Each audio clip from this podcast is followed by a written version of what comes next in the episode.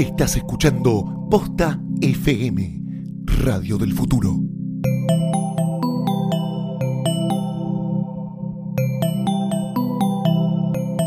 A continuación, la verdad sobre The X-Files no está ahí afuera. La encontrás escuchando Nega Todo.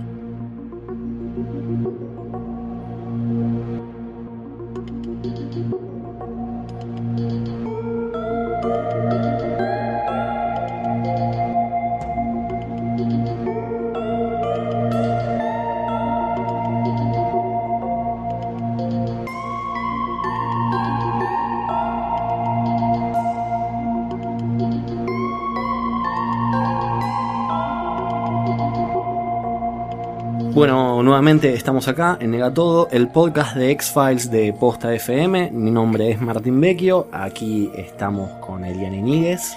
Hola Martín, y estamos con un invitado también. Estamos con un invitado que vamos a presentar luego de estos anuncios porque... Este episodio está presentado por Gato Store. Gato tiene los mejores regalos del mundo. No solamente son lindos, también son prácticos. Tenés lámparas USB, parlantes Bluetooth, cajitas musicales hermosas, teléfonos retro, cargadores de teléfono y mucho, mucho más. Entra ahora a gatostore.com y llené el carrito sin culpa. ¿Por qué? Porque antes de hacer checkout, pones el código POSTA y obtenés un 25% de descuento. Porque no hay nada más lindo que regalar porque sí. Gracias, gato, por acompañar a Negatodo. Y además, este capítulo está auspiciado por Campari, que nuevamente presenta su movimiento aperitivo argentino. Este año es edición verano. Mapa Verano no es un concurso, es un juego, y te invita a compartir experiencias, conocer gente y crear historias a partir de los cócteles. Animate a crear un cóctel de verano con Campari y armar una historia alrededor de eso. Pueden participar tanto profesionales como amateurs. Para sumarte a Mapa Verano, tenés que elegir y contactar a uno de los 14 capitanes bartenders. Buscaros en arroba aperitivosar y siguiendo el hashtag Mapa Verano. Hay encuentros el 19 de enero en Mar del Plata, el 26 de enero en Córdoba, el 28 de enero en Rosario, el 2 de febrero en Mendoza y el 11 de febrero en Buenos Aires. Súmate al movimiento. Obviamente, bebé con moderación, prohibida su venta a menores de 18 años. Y bueno, acá con nosotros tenemos a nuestro invitado. Estoy muy, muy contento que nos esté acompañando hoy. Es periodista especializado en espectáculos, eh, columnista en No Somos Nadie, autor del libro Serie Manía y lo conozco desde que no tengo pelos en la cara. Pablo Manzotti, ¿cómo estás? Bienvenido. Hola, Muchas- ¿qué tal? Muchas gracias por venir. No, gracias a ustedes por invitarme. Acá estoy disfrutando mucho este momento. Es un momento muy agradable en, en un veranito de Buenos Aires. de todo, además. Estamos a una semana exacta, menos de una semana de que se estrene el capítulo de la miniserie. Sí. Y de esta mesa sos el único que lo viste. Sí. Pero también tenés una relación parti- no particular, pero cercana con la serie. Yo no te conocía personalmente, pero ya había leído en un fanzine que habías escrito una nota de X-Files. Hace dos siglos. Hace- Eh, ¿Cómo era que se llamaba? La- el título de la nota era el, el, el neo-noir y el posmodernismo y el neo-noir. Algo así. Sí, con otro amigo que está tan loco como yo, para eso va. Eh, entre otras cosas. Y mm, sí, a- nos había fascinado mucho. Eh, teníamos la edad que tienen ustedes ahora, 20 años en los 90, 20 y tantos. Este, Te dejó muy bien parada. No, No, yo, sí, no, yo soy mucho más grande, no lo quiero aclarar. quiero ahora. aclarar, pero bueno, no importa. Tengo 35, ¿no? No, importa, no importa. Pero, este, a ver, eh, sí, a- a- a- la verdad que siempre fuimos muy cinéfilos, eh, eh, este amigo particular y yo, y, y varios eh, que conformábamos el grupo, eran muy, muchos de, de esta, como yo defino, generación del 70K, que eh, fuimos la primera generación, esa, ahí les esbozo mi primera teoría, la primera generación catódica, me parece, ¿no? Que, que, que- que vivió a la par de eh, el, el boom de la televisión, particularmente en los 70 y en los 80. No digo esto a nivel comercial, hay, sería una teoría que, que se puede derribar fácilmente, pero lo digo los aspectos de esta, esta generación, que hoy podemos nombrar otros exponentes, como eh, Axel Kuchevaski, si quieren, este, y cantidad de otros eh, nombres que hoy estamos con suerte pululando por medios grandes, o que tuvimos la suerte de que nos paguen por nuestro delirio, y este, que unimos esa cosa de, de- de- del, del lenguaje audiovisual con el fetichismo, eso, ¿no? Sin embargo, eh, la ciencia ficción o las series en sí ya existían antes Claro. de X-Files. Eh, si bien Viaje a las Estrellas empezó a pasar bastante tiempo después de que se emitió, también estuvo B.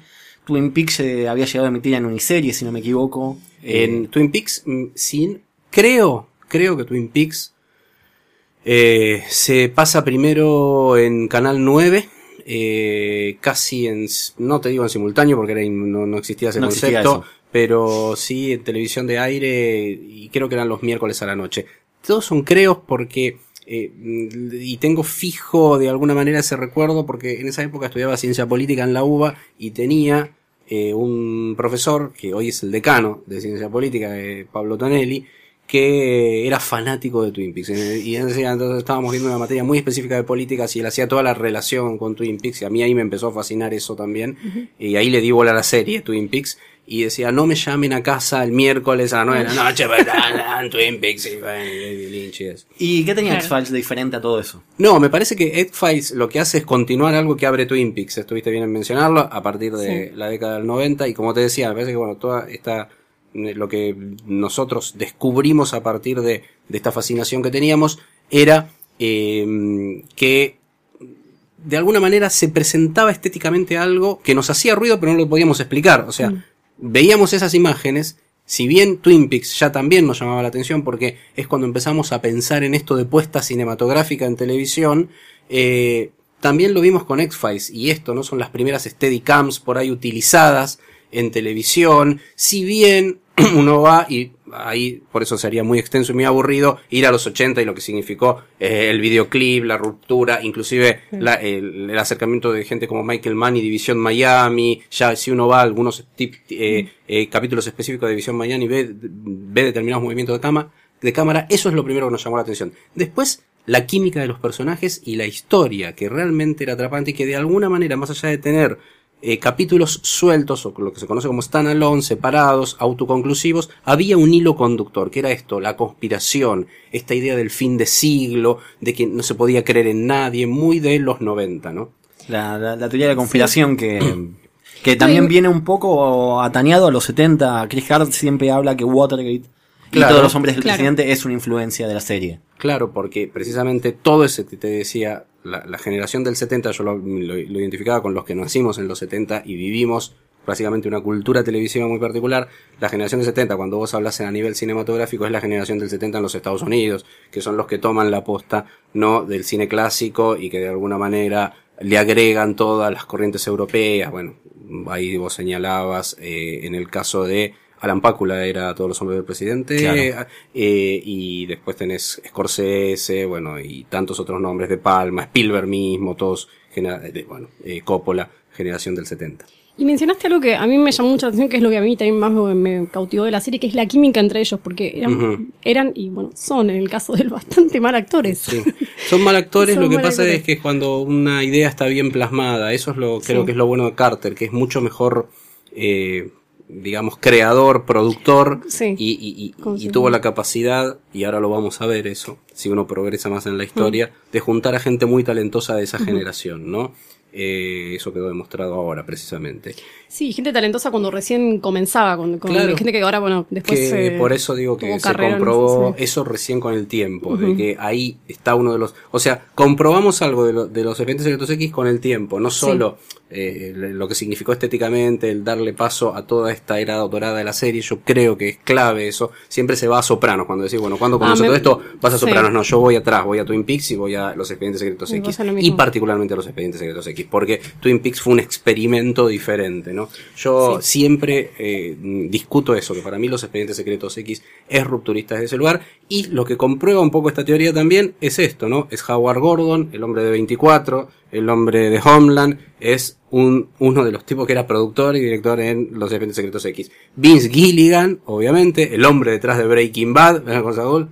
Hombre de los expedientes Sí. secretos X. Un caso, un caso muy puntual porque Gilligan era fanático de la serie y lleva el, y lleva una idea de un guion que termina convirtiéndose en este capítulo que se llama Soft Light. Claro. eh, porque su agente era conocido de la mujer de Carter, todo un- una, una casualidad. Todo, tengo un primo que tiene una- un contacto con... Sí. Y Vince Gilligan ahora es Vince Gilligan. Vince Gilligan. Vince Gilligan, que era un tipo que quería entrar en el mercado cinematográfico, por eso se acerca ahí en Hollywood a, de esa manera, Chris Carter. Esto tuve también la suerte de que el ante año pasado ya, en el 2014, cubrí los Emmy y estuve con él después de que ganó el Emmy, hay como una cena después de los Emmy, y ahí, obviamente no es una cena para hacer una entrevista, porque el tipo está comiendo, eh, lo están Sí. felicitando, pero charlas dos palabras, y él mm, me comentaba eso, yo quise hacer, este, mm, que- quería hacer cine y hoy no me voy ni loco de la televisión, ¿no? Esto también presenta un, Sí. un, un espacio que tienen hoy los directores de cine, el tipo está formado en- eh, como director de cine, eh, que tienen, bueno, eh, en la televisión encuentran un lugar donde pueden explayarse muchísimo mejor que a nivel cinematográfico, en términos creativos al menos. Bueno, hay más nombres. Frank Sputnitz, el hombre detrás de una gran serie como The Man in the High Castle, que es de Amazon, que fue muy buena eh, eh, el año pa- un gran estreno del año pasado, el 2015. O sea, hay, hay mucho, mucho, mucho. David Nutter, que ganó también un Emmy el año pasado, en este caso como director de uno de los mejores capítulos de Game of Thrones, y es el Sí. productor y director y creador de The Flash, para mí una serie buenísima. Todos esos son todos de los expedientes secretos X, todos salieron de ahí. Y sin embargo, en su momento, lo- los, los nenes mimados, los chicos de oro, eran eh, James Wong y Glenn Morgan, Claro. Que Carter les, le da Millennium para que ellos la manejen Claro. y sean los guionistas principales. Carter también, eso que estamos hablando, que tiene mejores, a veces tiene mejores conceptos que ideas finales. Eh, no por nada de las cuatro series que creó, solo una sobrevivió nueve temporadas y la otra se malogró muy enseguida, que fue Millennium. Sí. Y Millennium para mí tuvo. Millennium es muy buena. Creo que tuvo el problema que, que fue un proyecto paralelo a, los expedientes- a un momento muy fuerte de los expedientes secretos X. Que de hecho hizo que, eh, a la par de Millennium, que es la cuarta temporada y quinta de los expedientes secretos X, son las son temporadas que empiezan a tener altibajos, que no, uno no lo veía. La segunda y la tercera de los expedientes secretos X para mí son de las mejores temporadas. Sí. Tienen capítulos, tienen unos standalone increíbles, tienen eh, los cliffhanger eh, muy aceitados. Y ya la cuarta y quinta temporada es donde se les empieza a diluir la cosa, más allá de que tiene perlas, ¿no? La cuarta y la quinta temporada. Eh, bueno, eh, ahí creo que hubo una retroalimentación de, de afectación bastante eh, jodida, pero bueno, esto también quedó demostrado en uno de mis episodios favoritos, después si quieren hablamos de los episodios favoritos, pero que es Millennium, precisamente dentro de los expedientes secretos X, ¿no? El cruce entre Frank Black y el agente Mulder, a mí me pareció, un- es un capítulo que me encanta. A mí me gusta mucho lo que hacen como crossover. Crossover, siempre, me claro. encanta, me, me gusta muchísimo. Pero bueno, empecemos a hablar, ya que Empecemos a hablar estamos de capítulos. de los capítulos. Dale. Eh, bueno, yo hablé mucho, así que digan ustedes cuáles son sus favoritos. Eh, Sí, sí. mira, de- son ustedes los conductores. No, nosotros, nosotros eh, Somos medio desordenados igual, somos así que no hay, no hay ningún problema. Y además porque la verdad es que tam- también estás aportando un montón de cosas que por ahí Claro, sí, nos como no, no quiero hablar.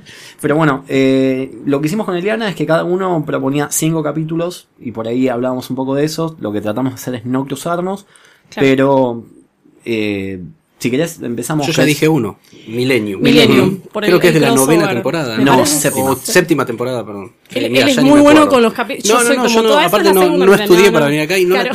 ¿Saben que a, a- a diferencia de la que la gente piensa, que me escucha y que me lee, Sí. que no, no lo tengo tan vista en los últimos tiempos, ¿eh? O sea, las- les estoy hablando desde el corazón Desde- prácticamente. no, bueno, pero nosotros y, también, ¿eh? Sí, No te revisé algunas cosas muy puntuales cuando escribí el libro el año pasado, pero Claro. ya como que tenía mucho en la cabeza, mucho escrito, entonces no es que me, no es una serie que me, me es fácil volver a ver los expedientes secretos, que más allá de todo el amor que le tengo no me es tan fácil. Me, me, me es más fácil volver a ver la dimensión desconocida, bueno, Hmm. y son cosas que nos iríamos muy atrás, ¿no? Pasa que tiene, tiene capítulos bastante disparejos. Si te pones Sí. a verla de principio a fin, tengo atrás como. Eh, bueno, digo el primero que me. No sé, el primero que elegí es The End, que es el final de la, de la quinta temporada. Eh, Eh, el fumador quemándole el rancho Ah, a Mulder. sí, Mulder, sí, sí. sí. Eh, El, sí, el, el fumador volviendo de la muerte, quemando el rancho a Mulder, sí, diciéndole, el último que firman en Vancouver. diciéndole a Jeffrey Spender soy Claro. tu padre en un momento muy Soy tu Star padre, Wars. sí. Eh, robándose solamente el expediente de Samantha Mulder, si no Claro. recuerdo mal. Eh, ese me gusta mucho, sé, me, me- me gusta, me parece que es como el, el fin de una, de, de una etapa o de, en la serie, o para mí por lo menos, y, y por eso me, me gustó un montón. La salida de Vancouver es un poco también un Claro. cambio de timón para... Eh, Scully celosa de la ex de Mulder que aparece también, Diana Foley. Todas celosas, así que como todo el mundo. Me Eh, gusta mucho Scully. Yo empecé a ver un poco, eh, yo empecé a ver la serie de vuelta precisamente para, para ver la, la- mi serie nueva, para preparar los capítulos, y es muy significativo el cambio de, de iluminación. De iluminación, claro. porque Sí. no pega el sol de la misma manera en Vancouver que en Los Ángeles, y cuando pega el sol en, los- en Vancouver le da ese ambiente sombrío a la serie. No por nada también la segunda película volvieron a Vancouver, no por nada vuelven a Vancouver ahora, porque evidentemente hay un componente nostálgico y algo que se construyó la serie con, con ese con ese tipo de Bueno, eso que te decía yo estéticamente que uno ve en los primeros episodios es eso lo que llamaba la atención, esa cosa, y de ahí viene el neo-noir, no, no porque hayan inventado el neo-noir, es precedente a ellos, ¿no? Pero digo, eh, que tome una serie de televisión, ya lo había hecho Twin Peaks también, pero eh, fue así, y bueno, en una de las, eh, eso se supo en, en ese momento, incluso mismo, que una de las salidas de Vancouver tenía que ver con que el capricho de Duchovny, que no quería vivir Lejos de la este, esposa, quería hablar no, no, y aparte que no le gustaba, sufría Sí. mucho Vancouver, tiene Sí. un, un clima bastante impiadoso y, y bueno, al lado de Los Ángeles, que es una maravilla, obviamente querían ir a Los Ángeles. Pero todos lo pensamos, digo, ¿cómo va a ser? Porque las gabardinas, todo eso en Los Sí, Ángeles, sí. no, y bueno. Pero eso no fue tan, eh, estuvo bien el cambio de look. eh, me acuerdo que eso no me, vi, no me había mal impresionado el cambio Mm. de look que le dieron a los dos. Como más saquito, más trajecito y de la, dejaron de lado las gabardinas. A mí no tanto el asunto de las gabardinas, pero sino eh, la fotografía. Cambió Sí, completamente. eso cam- sí, sí. Cambiaron la mitad del equipo técnico porque eran un equipo que eran canadienses. Sí, sí, sí. y se notó bastante eso. Sí, sí, sí, no, no, pasaste de unos colores fríos a colores cálidos, es así de sencillo. Y es mu- y es muchísima la diferencia. Muchísima la diferencia, claro. Eh, Uno tuyo. ah, uno mío. eh, Eh, no querían cruzarse y yo los obligué a cruzarse, que No, teníamos que ir a mí- los cinco. No, para mí era uno, uno y uno es más Ah, divertido. Es mucho más divertido. Así le Eh, queda como estamos. Voy con un capítulo de la primera temporada que es Eve, que es el episodio de las chicas clonadas. Sí. Que es, eh, para mí es uno de los mejores capítulos de la primera temporada fuera de lo que es el arco mitológico y porque la idea es siniestra. Es, es- es- es- Todo lo que tenga niños igual me parece apasionantemente Sí. siniestro, todo, me parece increíble. niños, modificación Niños genética, sí, niños con locura. poderes, todo. Me. Eh, estas es- estas eh, hermanas que están conectadas hasta de- a un nivel psíquico y esta versión de ellas adulta que tratando de ma- matando a los padres adoptivos eh, es un más allá de que muchos hablan que Squeeze el episodio de Tooms de, de Eugene Tooms es uno de los mejores a mí me parece que este eh, es un poco más eh, va más al diente de lo que es el, lo que va a ser la tradición de la serie. Estos episodios de estos episodios de lugares tranquilos que tienen un componente que no tiene absolutamente nada que ver y se va descubriendo a, a medida que pasa el episodio. Y ahora tengo la abro la segunda rueda. Eh, Pusher es un capítulo que me gusta mucho, es un capítulo de Vince Gilligan, precisamente por eso. Lo revisé hace poco, pensando en, en todo el análisis de Breaking Bad. Es un capítulo que tiene ya eh, define, quizás me gusta más ahora de lo que me, en ese momento me había gustado mucho, pero ahora me gusta más a partir del amor que le tengo a Vince Gilligan y a, y a Breaking Bad y que ya define este interés de Vince Gilligan por los tipos manipuladores, ¿no? Y creo que bueno, ahí en, en, en, en Pusher está, está claro eso, ¿no? Que es un tipo, básicamente que tiene un problema en principio en el cerebro, pero que a partir de hablar y de, mm, condiciona a la persona, entonces es un criminal difícilmente, muy difícil de apresar, ¿no? Un, un capítulo que tuvo una, una continuación en la cuarta temporada Sí. que no era tan No bueno. era buena, no, no, no era buena no, no. Porque de repente Sí. tenía una hermana. Sí, sí, sí, sí. Ah, bueno. Pero el, el primero, el. Pusher, Pusher es muy para- bueno. sí, sí, sí. Bien. Eh, uno, este es, creo que es mi favorito favorito. Eh, Ice, de la primera Sí, temporada. del octavo. Es sí, sí. hermoso. Me gusta, eh, soy muy fan de todo lo que sea Sí. una sola locación. Me gusta Sí. muchísimo. Y este, bueno, salió barato porque están todos en la, en el Ártico. En la base sí. sí. Y se empiezan a, a contagiar y empiezan a, a matar entre sí. Para ver quién está contagiado y quién no. Me gusta mucho eso de que tiene paranoia entre ellos, tiene. Eh, nada, pocos actores, todos. eh, Justo es de, mm, es de David Nutter, vos lo habías mencionado. sí, Sí, Nutter. con Felicity Huffman creo que estaba también. Y el actor que hace baña en actor- Seinfeld. Sí, tiene, tiene como varios Sí. actores en sus comienzos. Eh, pasamos a de- eh, pasamos al amigo Darren Morgan. El gran capítulo de la tercera temporada, Clyde Brockman's Final Repose. Eh, ya Morgan había laburado el humor negro en, en la segunda temporada, en el episodio de los freaks de circo. Y acá se va bastante al carajo. Con este psíquico que está viendo su propia muerte y además la de los demás, que además se atreve a decirle Scully que ella no va a morirse, con un Peter Boyle increíble. Que ganó un Emmy. Eh, eh, creo que es uno de los capítulos que más se habló de la serie este. Es, Sí. De hecho, en toda más se habló de la serie. De- sí, va a ser uno- ese está considerado uno de los mejores. Claro, si la vas a. Claro, la mayoría de los rankings que encontrás de, de Sí. capítulos está, Está, es uno de los los que más se repite. sí, Sí, sí, sí, sí, sí. La verdad que. Este, sí, yo elegiría do- los dos esos que ustedes eligieron están en mi libro, así que eh, Sí, son- los podría poner perfectamente. Hoy a la distancia me gusta más Ice porque es, eh, es más clásico todavía, ese es más fumado, se podría decir, ¿no? El de, el de Cry Brookman aparte tenía todo ese humor que empezábamos Que empezaba a descubrir.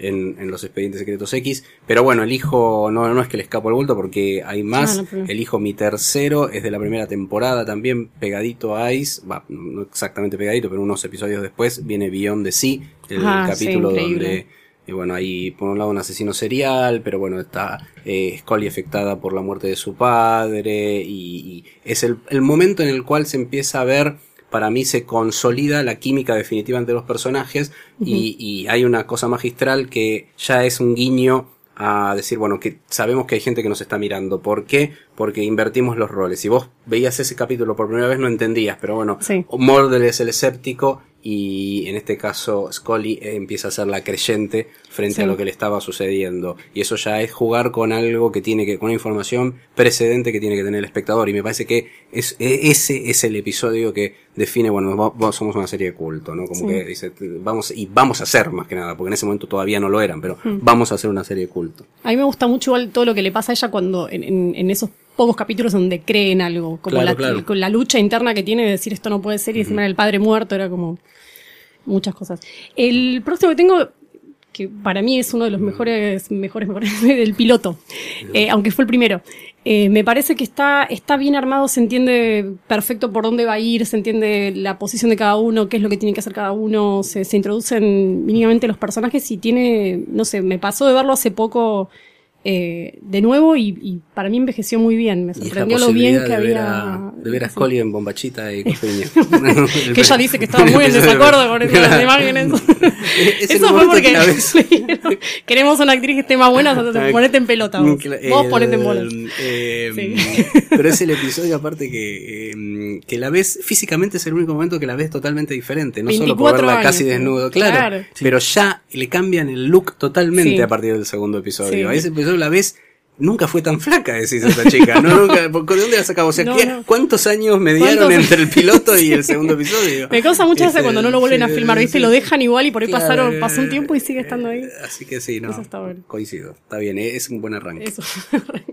Eh, mi próximo capítulo es Bad Blood, otro capítulo de Vince Gilligan, Sí. que, Buenísimo. que es un episodio que está contado desde el punto de vista de Mulder y Scully, es un episodio que es completamente hasta satírico de la serie, Sí. porque mm, un- un- van a un pueblo, van a un pueblo, hay un asesinato, supuestamente son vampiros, Mulder está completamente Sí. convencido de eso, Scully está que no quiere estar ahí bajo ninguna circunstancia y Tiene el mejor teaser de inicio Tiene de el toda mejor- la serie, ¿no? Teaser, decimos esta secuencia Sí. de inicio previa a los títulos, este, donde Mulder estaquea A un gordo. con un gordito de, de 15 años. Y cuando, y cuando se da cuenta que por ahí la pifió, putea y te mandan el, te mandan el tema de presentación para cortarlo. Es un gran momento. Es un muy buen episodio, realmente, es un muy buen episodio. Este, yo tengo que elegir ahora. Sí. Sí. Eh, me gusta mucho eh, todos los episodios,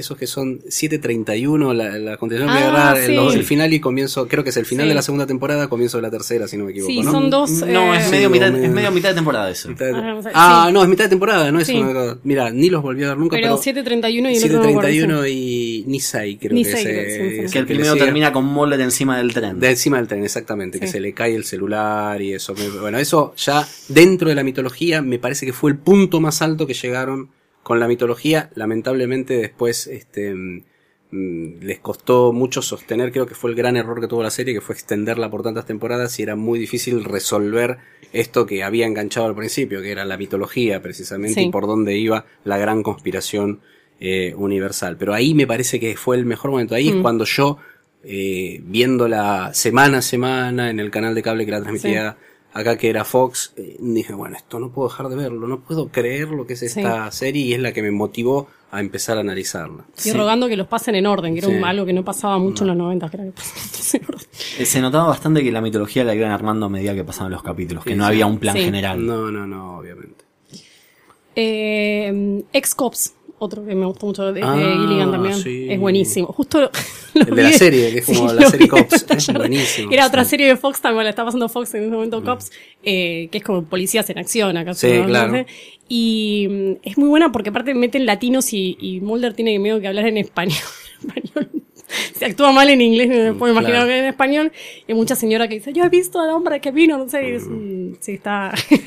Que está la escena donde Está, claro, que toma, toma forma, es un, sí, es un, como un monstruo que toma, toma forma de- del miedo de las personas, entonces va cambiando Claro. de, de forma todo el tiempo. Además, eh, Scully completamente fastidiada porque las cámaras lo siguen, Mulder que Claro, le todo el tiempo vení para acá, todo". estamos discutiendo cosas adelante de, de las Sí, cámaras ¿no? que están sí. filmando. Y arranca con un cana que está yendo a un lugar a, a ver qué pasó. Está, está muy bueno. Eh, mi próximo capítulo de Hungry, otro de Vince Gilligan, que es un episodio que la particularidad que tiene es, eh, es sobre un mutante que come cerebros, pero está contado desde el punto de vista de- del mutante, que es un flaco que labura en una, una hamburguesería y a Mulder y Scully los ves casi como los antagonistas, porque lo están persiguiendo a él.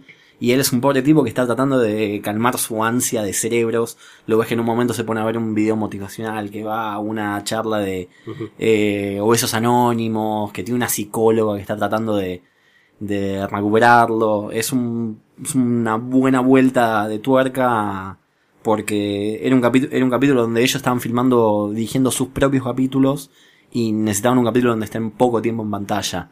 Y Gilligan hacía tiempo que tenía ganas de escribir un capítulo donde sea el monstruo el protagonista. Es un, es, es un capítulo Sí. que a, a mí lo, lo vi de vuelta hace poco y me, me gustó muchísimo más de lo que, de lo que me acordaba. Bueno, mis... El último. El último. Sí, so- hago una trampa y hago un doblete. Eh, son dos que no son buenos en el- los niveles que estamos hablando, pero que yo vi varias veces porque me gustaban. Son de la segunda temporada, si no me equivoco. Ni me acuerdo quién los dirige, quién los escribió, ni nada, pero eh, los menciono siempre en conversaciones. No los puse en el libro, creo. Ahora mira, ya ni me acuerdo lo que puse en el libro. El- porque son tantos y, y se- y pienso que se me está yendo ese homenaje al hombre elefante que Sí, hay, el de Carter, que es, eh, hay uno hecho con cuatro planos secuencias, bueno, eh, la verdad que ya ni me acuerdo los nombres, pero estos dos, es uno Our Town, que es el de ese pueblo en el cual de caníbales, básicamente, eh, está, está y tiene un, también un inicio buenísimo, con una reunión de profesores, sí, pero que en definitiva eran como un culto. No. Estoy confundiendo el, cap- el capítulo, ¿no? Te estás confundiendo de capítulo. ¿Cuál es ese? El Ese se llama la mano, la mano que la cura. mano que cura, sí, sí, sí. Entonces tengo la mano que cura, que es el de los profesores, Our Town, que es el de los que caníbales. es el de los caníbales, que en eso no me había equivocado, pero lo mejor con eh, son tres. Y el otro es el Calusari, que es el del exorcismo. El que Ah, empieza con el nene que lo atropella el tren de exactamente, juguete. de- exactamente. El, el Calusari. O sea, son tres episodios que en realidad no son de los mejores como los estuvimos mencionando, pero que son, que vi varias veces. Este, claro, y es en la mano, en la mano, que de hecho el título es en, en, en alemán, si no me equivoco. Ahí está, Sí. claro. Eh, sí, sí, sí. Es der der Less. Exactamente. Sí, ese, ese. Esos tres episodios eran tres. Mira, yo había unido el de Our Town con ese, y ahora me lo hiciste acordar. Eh, son capítulos que me encantaban, que vi un montón de veces en su momento, pero que no tienen el nivel de análisis que estamos exponiendo acá con los otros, ¿no? Que marcaban Claro. algo. Sino, son grandes episodios están alone, en, en su mayoría tienen que ver con el terror, los tres. Sí. Son tres géneros diferentes de terror. A mí me gusta mucho todo lo que tenga que ver con exorcismo, Sí. entonces me, el Calusari me gusta por eso. Pero Claro. después lo separás y lo pones a analizar, al lado de todos los que mencionamos, no tiene un metalenguaje, nada tan Claro. Pero interesante. no, pero a veces es eso, es la, la temática que te atrapa Claro. o cómo está hecho, está montado, está muy bueno. Quiero hacer un paréntesis y Sí. contar que el día que Fox estrena el episodio de los caníbales que tenían una fábrica de pollo, mi vieja tuvo el buen tino de hacer pollo a la sal y fue complicadísimo. ¿Cómo te explico que estuve viendo tele? Mm. Eh, el último que leí es eh, Home, que es Ah, de sí. Glenn Morgan. Sí. Sí, que me gusta, pero yo soy un- me gustaba mucho de chica las películas Martes 13, todo ese. Y para mí esta cosa de que no sabías que había en la casa, que empieza que los nenes tiran una pelota y es como uno cayó en la casa de los picos, como diciendo, no, no podemos ir y no sabes si va a salir un tipo con un rifle, qué va a pasar. y de repente esta familia de deformes que empezó a matar gente y tienen como una oreja en la boca, cosas así, que le encuentran, eh, te tienen que meter en la casa para ver qué está pasando porque creían que había una mujer secuestrada y en realidad era la madre de... Es un, es un el capítulo, perdón, pero está buenísimo. es que son todos eran también bueno. todo esto que hablábamos antes de las generaciones y, y la cinefilia que tenía de los X-Files, eso era a la masacre de Texas. A la masacre de Texas, tal eh, Lo mismo que Ice, no lo dijimos, pero es la cosa Sí. eh, de de Carpenter. Sí, sí, sí, sí. eh, y, y eso fue lo que llamó la atención en su momento de Ice, porque si no me equivoco es el séptimo episodio Ice Sí, sí, la está- primera temporada. Es al nomás, toque, es al toque. y ya ves un homenaje tan bien hecho a una Sí. película de culto emblemática como La Cosa. Entonces también ahí fue muy Sí. importante esto, ¿no? Home es ese episodio que es muy sombrío porque estamos hablando de. de. De hermanos que tienen. Sí. que Sí, se encaman con que su se encaman madre, con que es su madre. cuádruple, eh, cuádruple amputada. Sí, sí, es un Eh, horror. eh, y es empieza, el- empieza con que desentierran un bebé muerto. Y estaba buscando, episodio, sí. estaba buscando información del, del capítulo, me pareció que es el primero que no pasaron cuando hicieron el, el rerun de toda la serie, es el único que no quisieron volver a pasar y bueno, que ha aparecido con, con avisos varios de las escenas que vamos a mostrar. Son, Y en la- nos fuimos un poco al carajo. No, está bien. Y en la lista de episodios nuevos hay un episodio de Glenn Morgan que se llama Home Again, así Sí, que por sí. ahí van a referenciarlo. Ah, mirá vos. Sí. Qué interesante. Bueno. Sí, Bueno, tu Bueno, último, viene lo tu nuevo. último capítulo. Yo ya elegí. Sí. Mi- me vuel- me Sí, vuel- queda él uno más. mi, ¿no? mi último capítulo es Milagro, que es, Ah, sí. es, un, es un episodio que puede ser tranquilamente la trama de un libro, porque es este escritor que está escribiendo una historia donde Scully es protagonista y Ah, escribe un asesino que se le aparece y es un asesino que saca corazones a lo Indiana Jones y el Templo de la Perdición. Y me, me, me pareció muy bueno el enfoque del, del tipo que escribe y de tanto que desea esta escritura que se le aparece y Scully que aparece como esta protagonista romántica que al final de la novela tiene que morir y, y Mulder aparece como un pedante y me parece que esas son las mejores apariciones de Mulder. Pero me, me pareció que es un capítulo que también se va un poco de la norma, porque es un X-Files, pero es, es un capítulo donde también el foco está un poco en este tipo, en este escritor que se muda, que está estoqueando a Scully, que se muda al lado de Mulder porque en el departamento de ella, en el edificio de ella no había más eh, departamentos, un tipo muy espeso. Un capítulo muy espeso también, no, no home. Pero bueno, No, pero bueno, fueron más de 15 capítulos que más de hablamos. 15 capítulos. Que, que el que no vio la serie y tiene un par de días para ponerse al día, por ahí estaría bueno que los vea. Eh, hay que aprovechar que vivimos en una época donde Netflix tiene toda la serie completa. Sí. Y creo que antes de irnos queríamos hablar un poquito más de la serie nueva. Vos ya viste el primer capítulo, fuiste Sí. a Estados Unidos, hablaste con Carter, con Duchovny, con Mitch Pileggi. Como Ail Shamani también. Ah, que va a protagonizar Ah, sí. el capítulo que dirigirá Darin Morgan, como Ail Shamani de Silicon Valley. Sí. eh, que hace de indio, creo que es, parte. Sí. de indio en- Creo que- en- en El nombre lo delata. Creo que- también. Fue el host, después de que se escribió el episodio, eh, hubo un panel ahí en la Comic Con de Nueva York, en el cual en- estuvieron Chris Carter, David Coveney y Mitch Pileggi. Eh, Mitch Pileggi es Skinner. Eh, no estaba Scully, que estaba en esos momentos en Inglaterra, creo que estaba algo con, con algo de la temporada de, De final de The Fall, Fall. Creo que mandó un video saludo, también, mandó no mandó un saludo. mandó un saludo. había visto el video. Fide- mandó el video. Y, y bueno, nada, ahí hubo preguntas generales. Ahí dijo cosas como eh, Carter, cuando le preguntaban que confirmó, veremos cómo, que vuelve el matón solitario, ¿no? Este, Sí. Vamos a ver cómo, cómo será eso. eh, de Land Gunman, Land- eh, porque teóricamente habían muerto en la serie, así que no sabemos si será un flashback, sí, sea, sí. pero están los, los actores, si son los mismos, están muy viejos como para que sea previo a esto. Así que vamos a ver si será un sueño Mulder, no, no, no dieron ninguna pista de eso. Eh, después está el capítulo de, de Kumail Chamani que, que va a estar protagonizando, que él lo definió, eso ya en press room después, dialogando con la prensa, como un capítulo que tenía todos los elementos de Darin Morgan, que tenía humor, que este, pero que también tenía una cosa así bastante melancólica, lo que hace vital, de su personaje sobre todo. Y el, el regalo de los seis episodios, lo que explicaban, que es una cosa que ya se sabe también, que ese primer episodio cierra después, es el que abre una nueva faceta en la mitología y cerrará con el último episodio, con lo que será el sexto eh, Sí. de esto. Em, la verdad, bueno, hay eh, un personaje nuevo ahí que se inserta, no me acuerdo el nombre del actor. eh, Es el de- el de Community, el ¿no? de Community, Sí, sí, eh, John McHale. Joel McHale. Lo iba a averiguar John por acá y no me lo había notado. Sí, no es que no lo, Sí. no lo sabía, no, nunca me lo acuerdo. No, no, Claro. Yo soy horrible con los nombres, así que... Eh, John McHale que mm, hace una suerte de magnate de los medios y que de alguna manera se interesa, que tiene un programa así que, que, que hace investigaciones periodísticas medios agarradas de los pelos y se empieza a vincular con ellos y los lleva con un caso aparente que derrumbaría todas estas teorías previas que estuvieron trabajando Mulder y Scully y ellos ya separados, cada uno por su lado, Mulder viviendo muy ermitaño, muy paranoico, este, y Scully eh, trabajando a cargo de, unas, eh, de un departamento dentro de un hospital. Eh, bueno, se empiezan a revincular, aparece nuevamente eh, Skinner en escena y bueno, y algún otro personaje que les va a llamar bastante más la atención. Y bueno, y si la acción se mm, va o arranca, eh, les diría en la década del 50 con el, el famoso episodio Roosevelt, ¿no? Así que Sí. habría que ver. Yo la verdad, lo que tengo para decirles es que no me entusiasmó tanto el episodio. Lamento Sí. transmitir esto. Está bien. Malo, no, no es malo, no, no, no, no voy a decir eso. Buenísimo, no, no es buenísimo. buenísimo. Creo que va a cumplir con algunas expectativas y sí tengo mucha fe, realmente tengo mucha fe en los episodios, lo que son los standalone, ¿no? Los cuatro del medio. Claro. Este, no, y después unas cosas generales.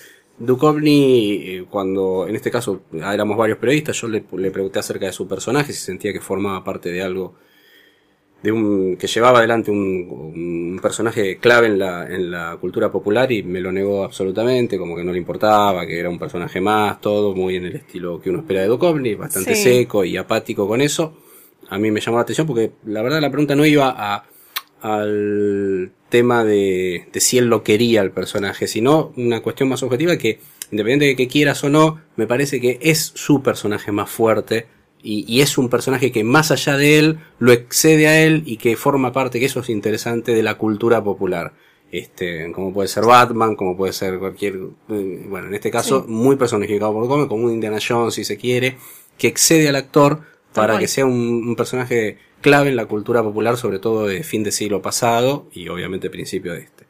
Eh, y lo otro, Carter, es esto, ¿no? El sentir que, que sí, que, que- que de alguna manera eh, abrió un camino, esto decíamos, ¿no? Abrió un camino para, para este, este momento que se está viviendo de las series y que creía que sí, que era un buen momento para, para precisamente aprovechándose de este esplendor que están viviendo las series para volver con esto. un momento que también no, no- los revival ya están medio ya ya es un tema nuevo no solo de la nueva Star Wars estamos hablando de 24 que volvió en forma de serie Twin Peaks que va a volver en forma de, de serie porque ya ni siquiera es miniserie van a ser más capítulos los que estaban esperando Eh, hay como una especie de, de- como que esta época dorada de la serie ya le está rendiendo culto a sus A sus próceres. A- sí, a- quizás a sí mismo. Sí, es interesante eso de, de rendir culto. A mí, yo lo- no lo dejo de ver, más allá con todo el respeto que me merece. Este, mm, a mí no me entusiasman previamente. Después me puede gustar, eso no, no significa, obviamente me gustó eh, poder, imagínense en el lapso, en un periplo de pensarme en su momento fanático original de los expedientes secretos X que llegue a estar en Nueva York 20 años después, no entendía muy bien lo que me estaba Obvio. pasando el año pasado, eh, charlando con esa gente, y yo ya en otro lugar, ¿no? Porque tampoco, tampoco lo viví como lo hubiese vivido 20 años antes, o sea, eh, con, con, habiendo escrito el libro de series, ya como haciendo esto mi profesión, era una cosa medio rara. Pero previamente no me entusiasmaba, insisto, sacando el tema periodístico, no me entusiasmaba, sentía que, digo, ¿y ¿por qué tiene que, por qué hay que revivir algo que está muy bien así? De la misma manera que no me, me pareció que otra cosa es lo que pasó con Seinfeld, ¿no? Revivirla dentro de Carb Your Enthusiasm. Sí. en, eh, ahí es otra cosa. Aparte fue un capítulo, fue un homenaje, fue Fue como toda una temporada una- que sí, referenció y un capítulo que fue el Seinfeld concretamente. Sí, sí, sí. Y que me parece que estuvo bien ahí, terminó cuando tenía que terminar. Y acá también, ya está, la serie, que inclusive costó mucho que terminara. terminó después de lo que debería. de lo que, de lo que Claro. se preveía. Entonces, digo, ¿por qué volver sobre eso? Y pienso lo mismo de Twin Peaks, ¿eh? Eh, que todavía no está. Y no es que no me entusiasme desde ese lugar, no me entusiasma eh, desde el punto de vista periodístico, sí, no desde el punto de vista de la conexión. Y no puedo dejar de verlo como algo de marketing, que tampoco Sí. está mal. O sea, porque puede dar un buen producto eso.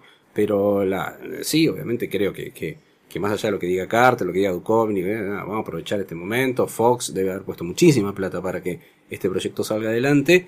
Y bueno, y Carter hay un dejo de resentimiento de que ningún otro proyecto salió, ¿no? Sobre todo el de Amazon, último, o sea, como que quedó un poco desfasado de, de la actualidad tan genial que él sí es uno de los impulsores de esta actualidad tan genial de la serie, pero Sí. que hoy pareciera que está como desfasado, así que esperemos realmente que, que sobre todo los capítulos separados, que es donde me parece que estaba el fuerte de los expedientes secretos, los standalone, como le llaman, los autoconclusivos, sean de lo mejor que, se, que hayamos visto. A ver, ahora esperar. Suerte. ver, sí. Sí, tienen para El investigar capítulo, bastante, sí, tienen muchos el- episodios. Tienen muchos episodios. El, sí, el capítulo, bueno, hasta lo último que dijeron es que sale el, el primero con el segundo, que es, que es, eh, que es un, un standalone, así que, no sé, que lo cambiaron de, de- de lugar. El, el segundo iba a ser Home Again y ahora es, eh, Eh, creo, Founders Mutation, eso sí. Así que la semana, la semana Ah, que viene, cuando hablemos de estos por ahí lo cambian de capítulos, vuelta, no sé. por ahí cambian de vuelo, por ahí no están Por ahí en la pasan los serie. dos primeros juntos, el primero y el último juntos y listo. No, no lo sabemos, no lo sabemos. Por, por lo pronto, Pablo, muchas gracias por venir. Sí, muchas gracias. Estuvo buenísima la charla y Sí. lo que aportaste. Bueno, Eliana, nos estamos viendo la semana que viene ya, que eh, analizando eh, los primeros dos capítulos de la nueva X-Files. Así es. Nos vemos. Nos vemos.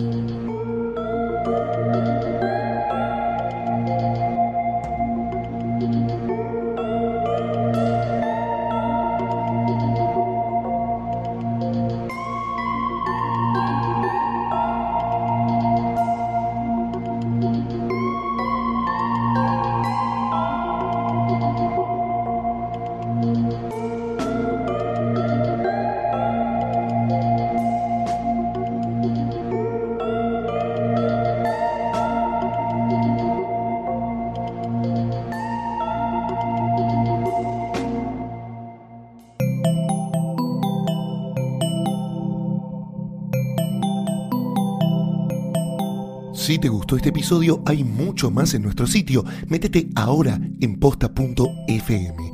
También puedes llevarnos en tu teléfono. Busca Posta FM en las tiendas online de Android y Apple. Seguí con Posta FM, radio para escuchar cuando quieras y donde quieras. Posta.